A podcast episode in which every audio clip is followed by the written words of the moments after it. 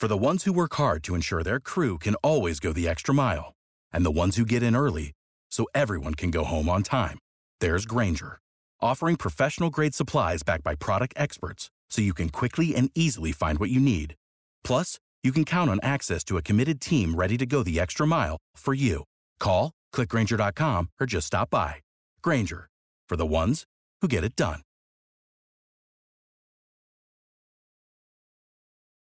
If you enjoy listening to Queerology, then I need your help. Here's why. I create Queerology by myself on a shoestring budget, recording and editing every episode in my tiny closet. How's that for irony? That's where you come in. Will you help keep Queerology on the air by supporting it financially?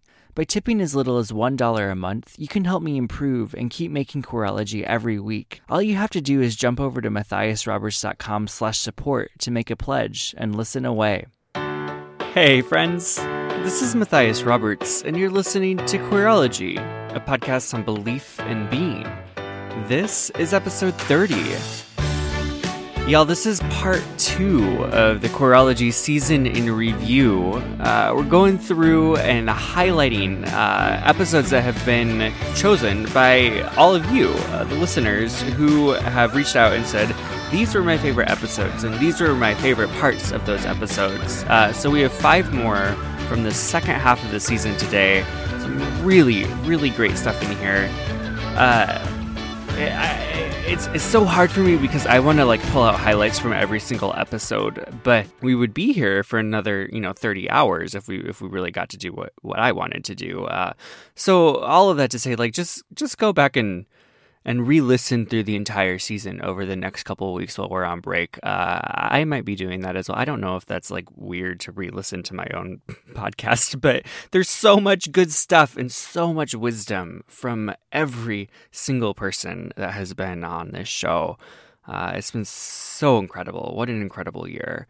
Uh, before we jump in, a couple things. First, a huge thank you to all 30 of the people who are supporters of Queerology on Patreon. Y'all's support is what keeps Queerology going, and I am so, so, so grateful to each and every one of you and uh, the money that you give every month to help keep Queerology on the air. Thank you. Uh, also, to everyone who has left reviews and ratings, uh, my goal is to get to 50 ratings by the end of the year. We're at 46. So if four of you want to head over to your podcast app and leave a rating review of the podcast, I'm sure we can hit that goal in the next couple weeks. Thank you, thank you, thank you. Really helps get the the podcast highlighted in iTunes uh, and in other places. Uh, so if you want to head over to matthiasroberts.com slash review or just do that in your podcast app, we only need four more people uh, to hit the, the goal for the year. So that would be awesome. Quick announcement uh, the Gay Christian Network Conference uh, that happens every year is happening in January, January 18th through 21st in Denver, Colorado this year. I'm going to be there. So many people from this podcast are going to be there. The workshop list was announced this last week, and like, it's going to be flipping amazing. Uh, can't wait to see you all there. All you have to do is head over to gaychristian.net to register, and I will see you in Denver. Okay, let's go ahead and jump in. This first one uh, from episode 20 uh, with Amber Cantorna uh, is all about the difficulties of, of living with a non affirming family. And it felt especially apt uh, in this holiday season as so many of us either go back to family or miss being around family and the complication of what coming out has had on our lives and especially with our families. Uh, and Amber kind of dives into what it, her process was like with her family, uh, setting boundaries, and then giving some a little, a little bit of advice for other people who may be going through that same process with their own families.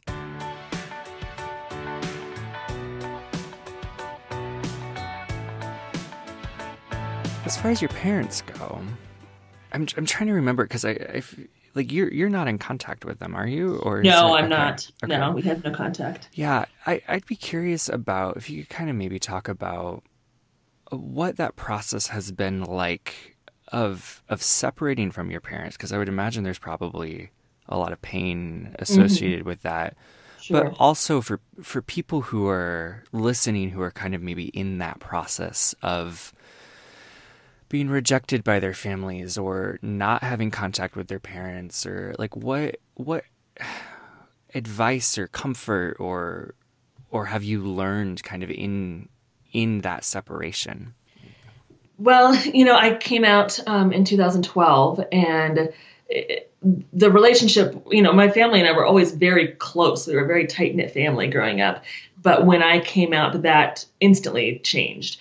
And um, our conversations got very awkward, um, way less frequent, um, just very uncomfortable and icy. And, uh, you know, and then over time, it just got worse and worse and worse to the point that they just cut ties completely.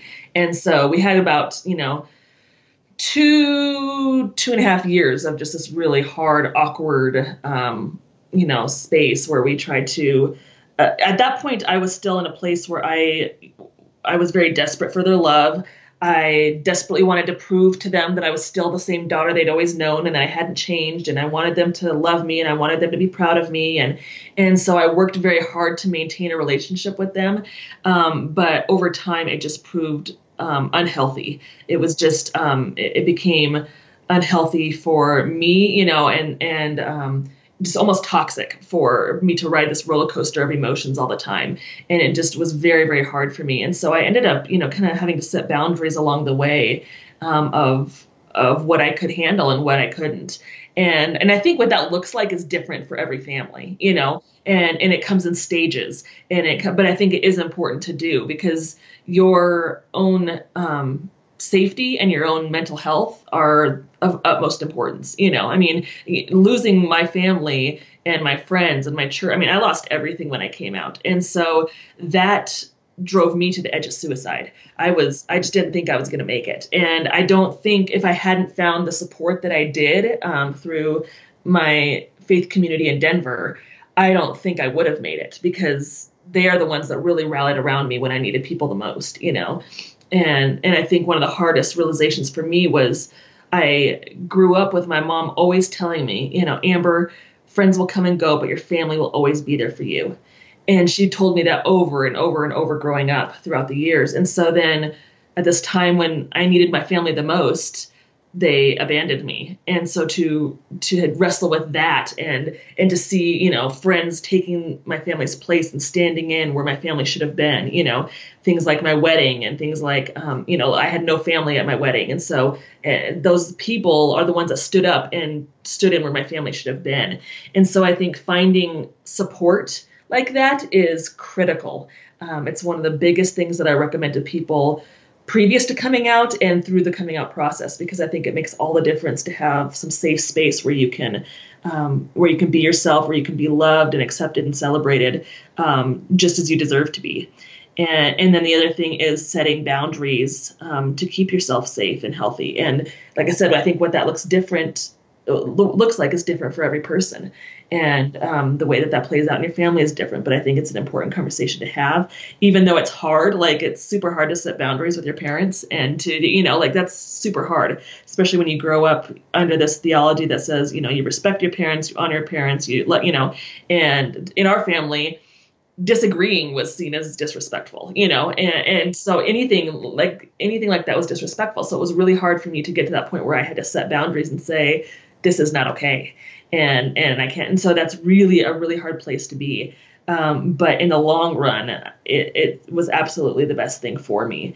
And and in the end like even with not having contact with my family as hard as that is I think it still is been the best thing uh, out of the options that I have still the best thing. Because to continue to wrestle through this place where it's just agony and you're not getting anywhere and it's it just um, squashes your self worth, you know, um, can really wear you down over time. So uh, I think those are two of the biggest things I recommend to people as far as um, setting boundaries and having supportive community through that process. Right.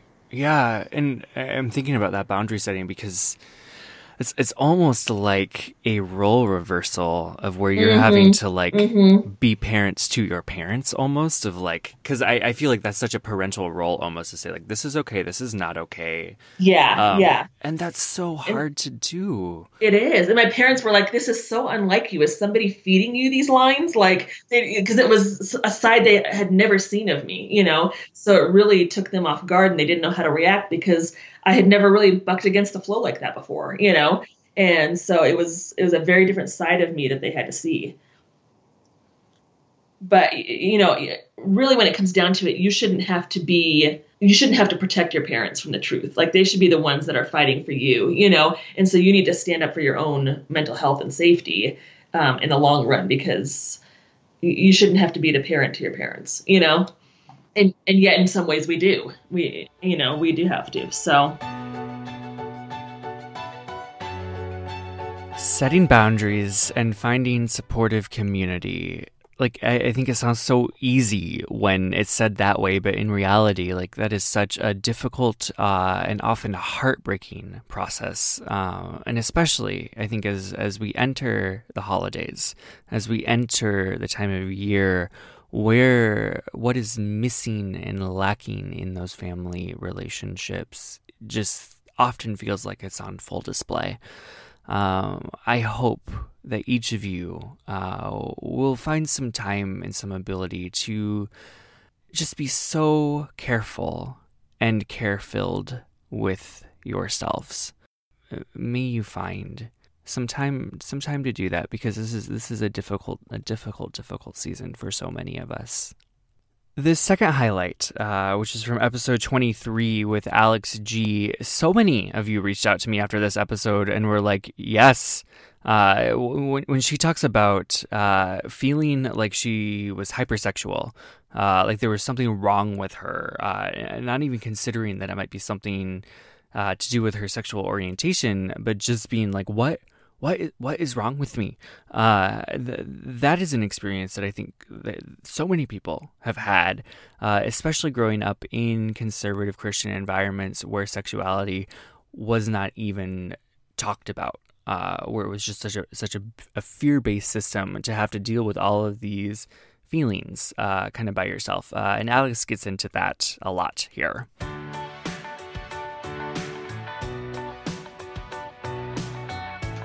That's so yeah. that's so interesting because I feel like you know so often we hear the story of like I found I figured this out about myself and then I had to reconcile it with my faith. Whereas for yeah. you it was like I explored my faith and all of a sudden like I realized that I was bi. Like Yes. it's absolutely insane. And I hear that story all the time. Like that's typically I think what happens. And for me, um, you know, like I'd been in two pretty serious uh, heterosexual relationships, um, or yeah, uh, in my life, and this kind of uh, other side of me, I was able to. I mean, there would be years at a time where I would just be like, I'm not going to look at that, and that thing doesn't exist. It sometimes does, but it's definitely in secret.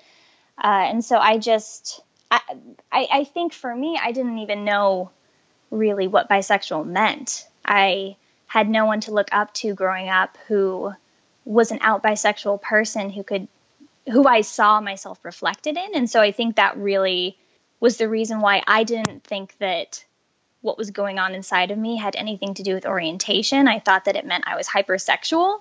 And so and so I thought that that was just like a human part of me that made me weird and gross and dirty and that I had to hide. And so I never was like, hmm, I might not be straight. I was I was always just thinking, hmm, why am I so overly sexual? And I am really ashamed of myself. Um, and so I don't know. It's it's really interesting. Like I don't think I knew. I feel I don't think I would have had the language for it. But you know, it wasn't until I kind of, you know, I left home for a long period of time. Uh, I moved out of my house uh, when I was what I think 20. Um, I grew up in Colorado, and actually, which is really funny, I just learned this recently.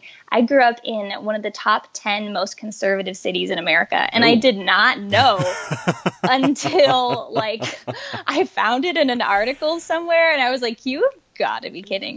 But it makes so much sense now. Mm-hmm. Um, I, yeah, I grew up in a household where, um, honestly, anything regarding, oh, gosh, just sexuality, uh, uh, accepting that we are, you know, sexual beings, or uh, it just it wasn't talked about. It was really uncomfortable. Um, I remember we would, I mean, it would go so far as we would be watching like a Disney Channel original movie, and the two main characters would kiss at the end, and my dad like would like close his eyes and be like, "Oh, why do they have to do that?" And it was just so anything sexual was just taboo and gross, and we don't talk about that, and you just don't do it. Like you just don't. it's this huge secret, and so I just didn't know how to process that part of myself in a healthy way.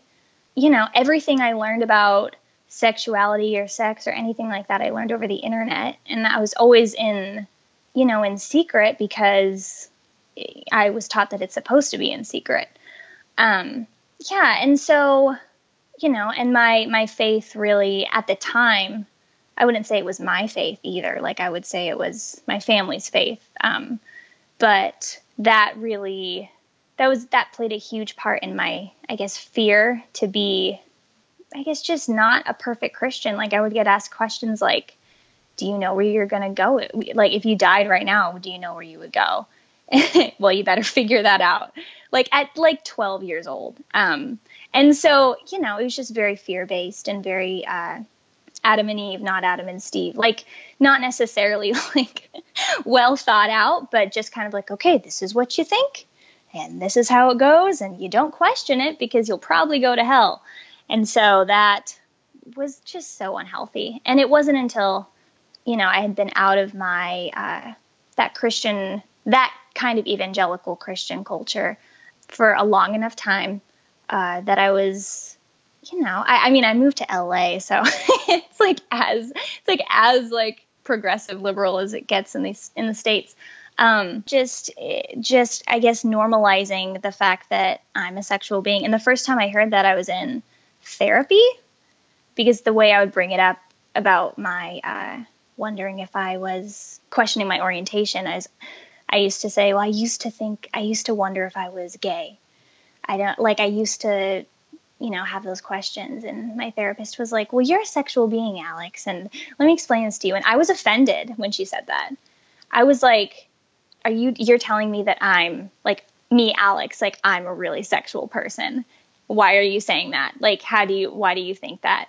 I was so offended. Um, it really helped me start a conversation of just normalizing that, like biologically. Yeah. And that was when I was able to just kind of, I was just, once you, once I got rid of the fear of that, I was able to start loving myself better. Um, I was able to, you know, be more compassionate towards myself and towards other people.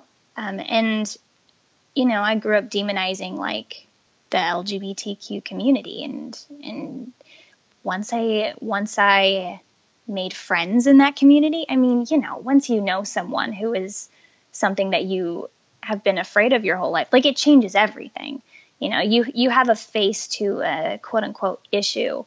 Um, and then you start to question everything. It's like, well, mm. this person's an incredible person and shows me Jesus more than some of my evangelical Christian friends and family do. How in the world is this uh, is this person not fully embraced by God? I don't get it. This next highlight uh, comes from the very next episode, episode 24 with SueAnn Shaw. This is one of my favorites uh, because SueAnn gets into that question that I think so many of us often get asked why isn't your identity in Christ? Why are you labeling yourself as LGBT or T? Uh, what about your identity in Christ? Uh, and SueAnn breaks that down in a way that is so incredibly helpful. Uh, here it is.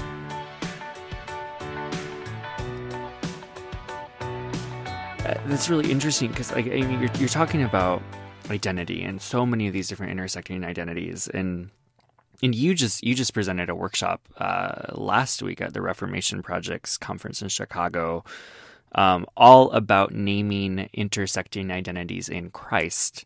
Um, it kind of talking about like, and, and, I've touched on this on the podcast before, but th- that question that so many people ask, like, why are you putting your identity in so and so label?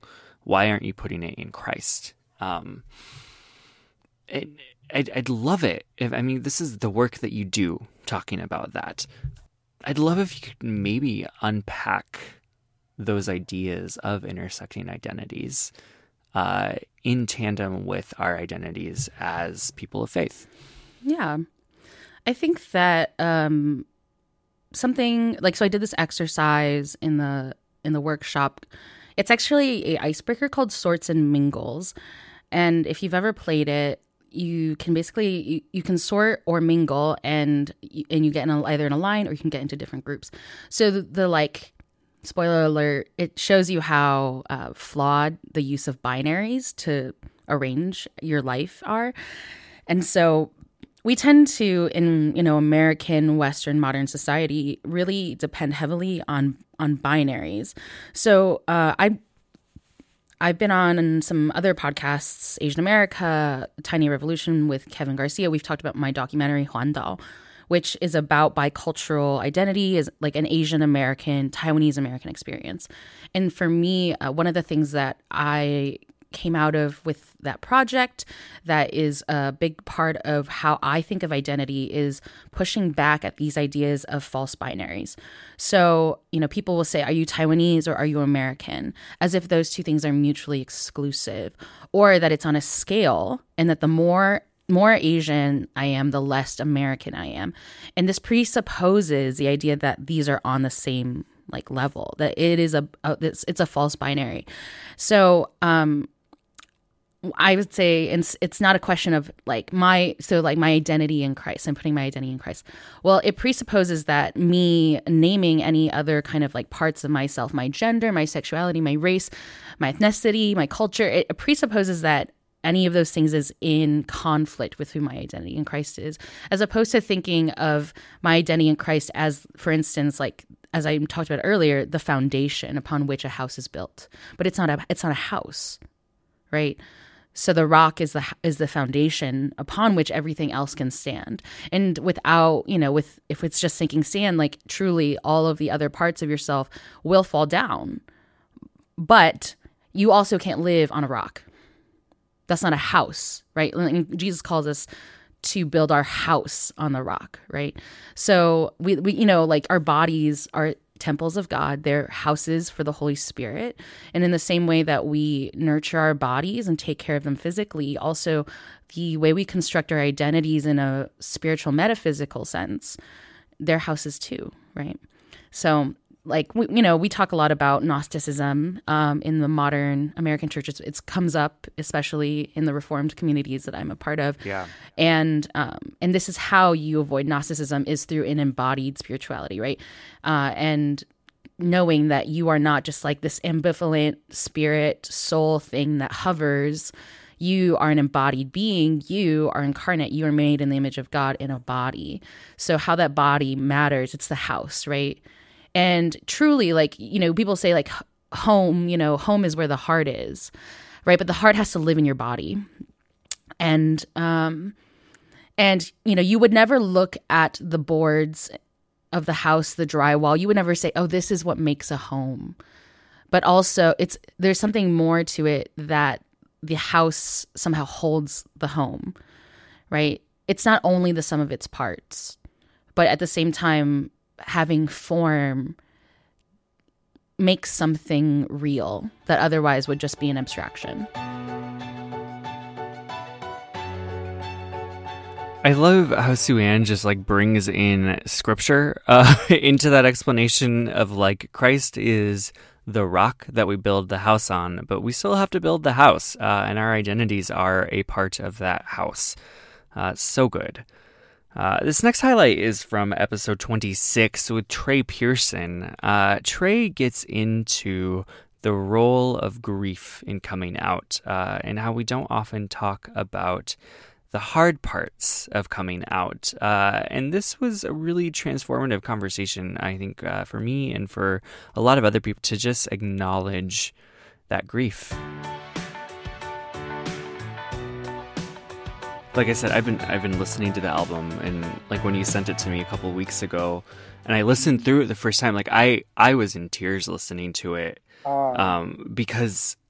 It, and, and, this ties into that grief part, but there there are portions of some of the songs, especially the last song, "A Good Grief" Part Two, where yeah. you, you, sing, "They say the truth will set you free, but there have been losses along the way." Like that's so much ties up that experience of coming out and and freedom, and yet grieving the very real losses that come with that process. Um, yeah that I don't think we often I don't think we talk about enough of like the loss part of coming out. And it needs to yeah. be grieved. It needs to be grieved. Yeah, no, I think um, that song I actually wrote that uh, part two before I wrote uh, part one, and um, I had uh, sat down. Um, I had sat down, you know, just with a guitar in my living room at my house, and uh, I was, you know, thinking about a lot of these things as I as I do, and uh, that one, uh, like a few of the songs on the on the EP, um, I I literally just felt destroyed emotionally, and um, probably spent more time crying than I did writing the song, but it just like it just sort of that and the Hey Jesus song just kind of poured out all very quickly, and um, and some of these songs take you know kind of take longer than others to write, and and every once in a while a song just sort of happens uh, very quickly, and it all just kind of comes to you at once, and I feel like both of those songs sort of did that, and you know. Um, I wrote them, and then I spent hours just bawling my eyes out, uh, overwhelmed with the emotion of, of what those meant. And uh, yeah, I think I've spent a lot of time thinking about grieving uh, over these last two years. And, I, you know, I, it's like you said, I think people are scared to talk about that because people are scared that they'll think that means you're not happy or you're not ha- you know like oh see he, you know something's wrong with him you know like uh, you know and, and it's like well yeah but the thing that's wrong is that it took this long to finally be able to accept myself and people have no idea what kind of mental damage or what kind of emotional damage that does on your life to spend that much of your life uh, suppressed and not being able to accept who you are. I mean it just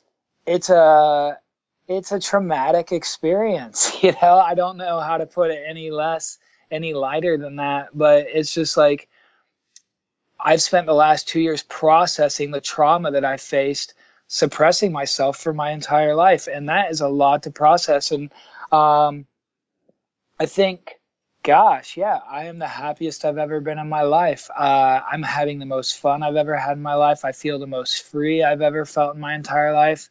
Uh, but I've also lost a lot of things that have mattered to me for my entire life, and uh, including like you know the closeness that I had with uh, family and with friends and with church, and uh, to sort of have that your whole life, and uh, to all of a sudden have that all like you realize. I mean, for me, I think I just realized that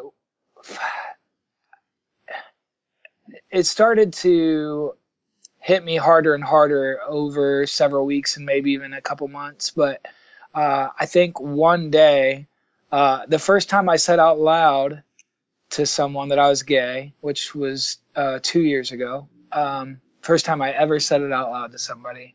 Uh, and I, I, don't even think I said it that way. I said I think I might be gay. And as soon as I said that, I, I said it to uh, I call a pastor friend of mine. Uh, do you know Jonathan Martin? Uh, yeah. He's like an author, blogger. Mm-hmm. Yeah. Uh, I don't know, sort of a uh, that's another long story, but uh, he had shared he had shared with me some things in his life, like that kind of a few months before that uh, that he was going through, and we had just started becoming friends actually. And it's not like at the time uh, that he was like one of my closest friends or anything. Uh, and I had other people that were affirming that I felt like I probably could have reached out to, but I think I think there was a part of me that was like scared to reach out to anybody I was too close to because I was still scared of this rejection, this idea that oh well, I realize that they affirm other people, but I'm married to a woman. What if they're mad at me, you know? And, um, and so I don't know, I felt like safe, uh, reaching out to him. So I did.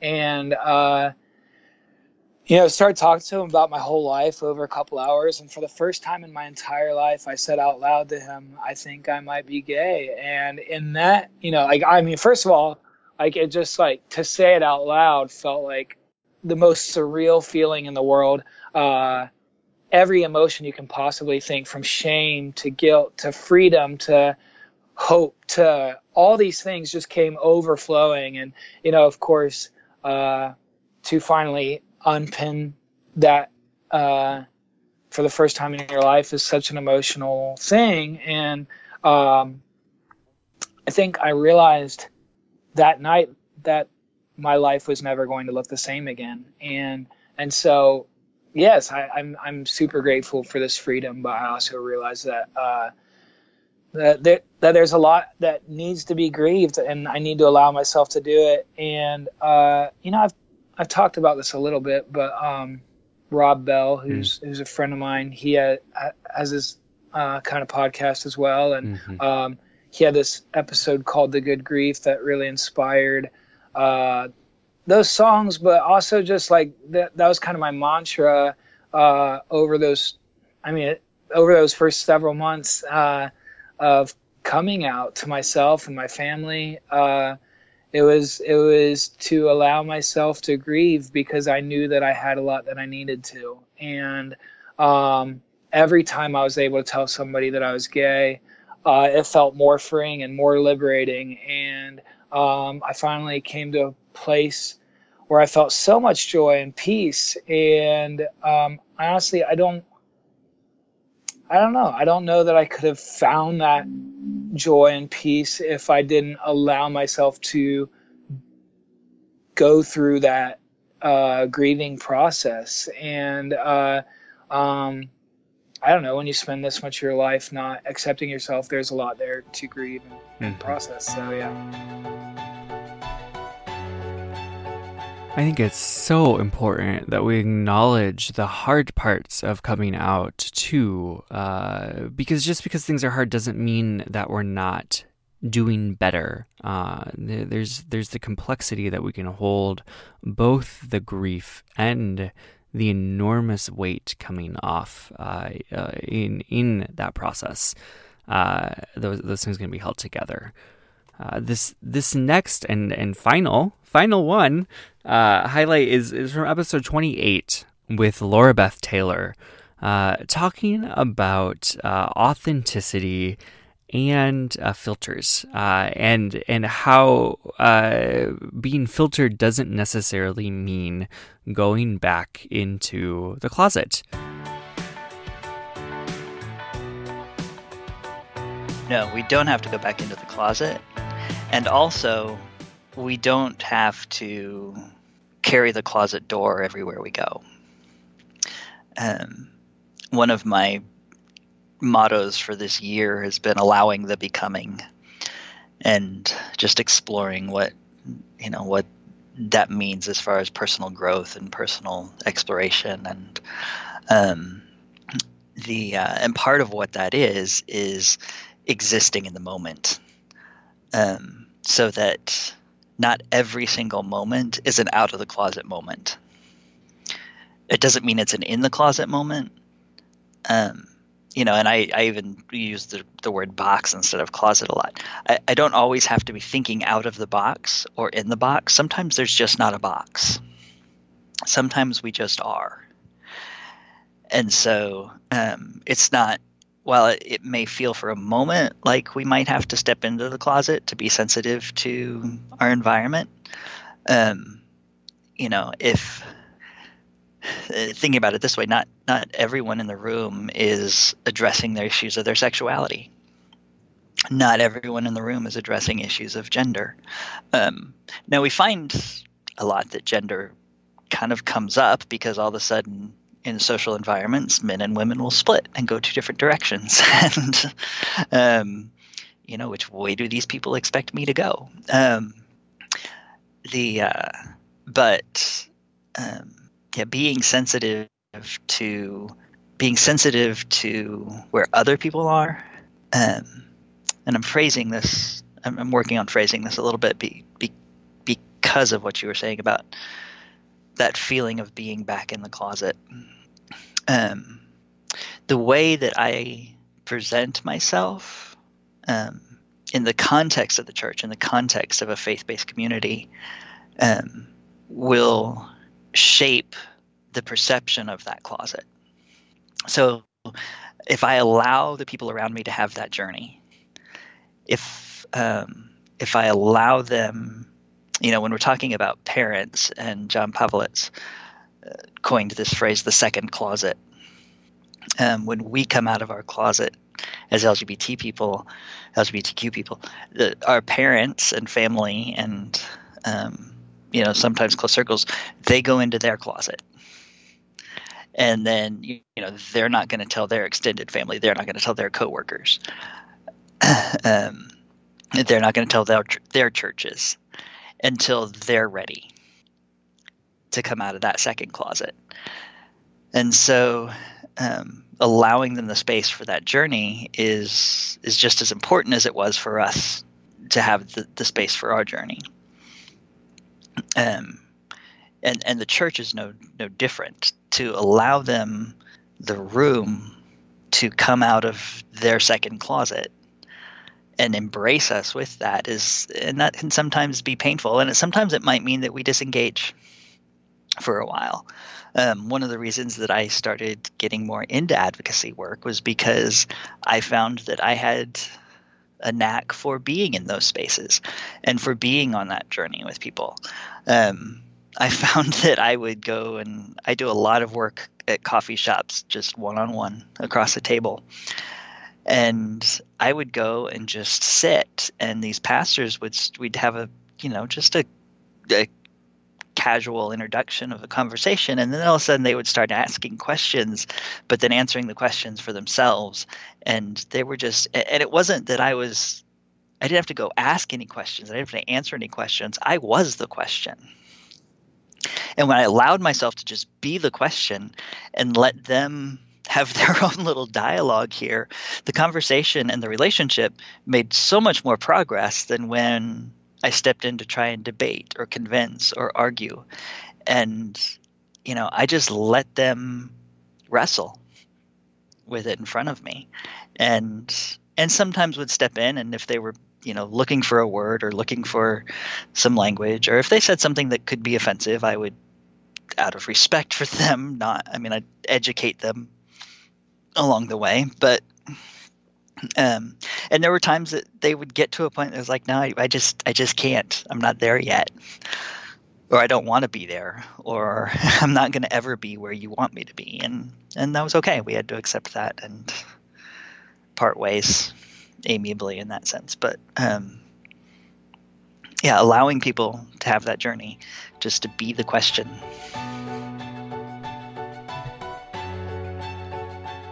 Y'all, that's it. That's the end of season one of Queerology. Uh, we're going to be on break for the next two weeks. Queerology season two is launching January 9th, uh, so just a couple weeks away. So excited for what's in store for season two of the podcast. Uh, as always, if you have ideas of what you'd like to see covered on Queerology, ideas of people you'd like to hear from on the podcast, please reach out to me. I always love uh, hearing of people that I am not aware of. Uh, and there's so many amazing people doing such great work out in the world. Uh, so, yeah, definitely, definitely reach out. To close out the season, I thought it would be great uh, to end with a prayer from Kenji Kuramitsu and his booklet of Uncommon Prayer uh, in, in, in his episode, episode 18. Uh, so I hope that you all have a wonderful holiday season I will see you all, or I guess talk to you all again on January 9th. Uh, and here is Kenji uh, and his prayer for justice. Peace to you all. Um, so, this is called a prayer for justice. God, make us instruments of your justice. Where there is a false and untenable peace, let us sow dissent. Where there is injustice, fury. Where there is oppression, hope. Where there is false fluorescence, profound darkness. Where there is social depression, life. Where there is crime and poverty, a sustainable economic infrastructure.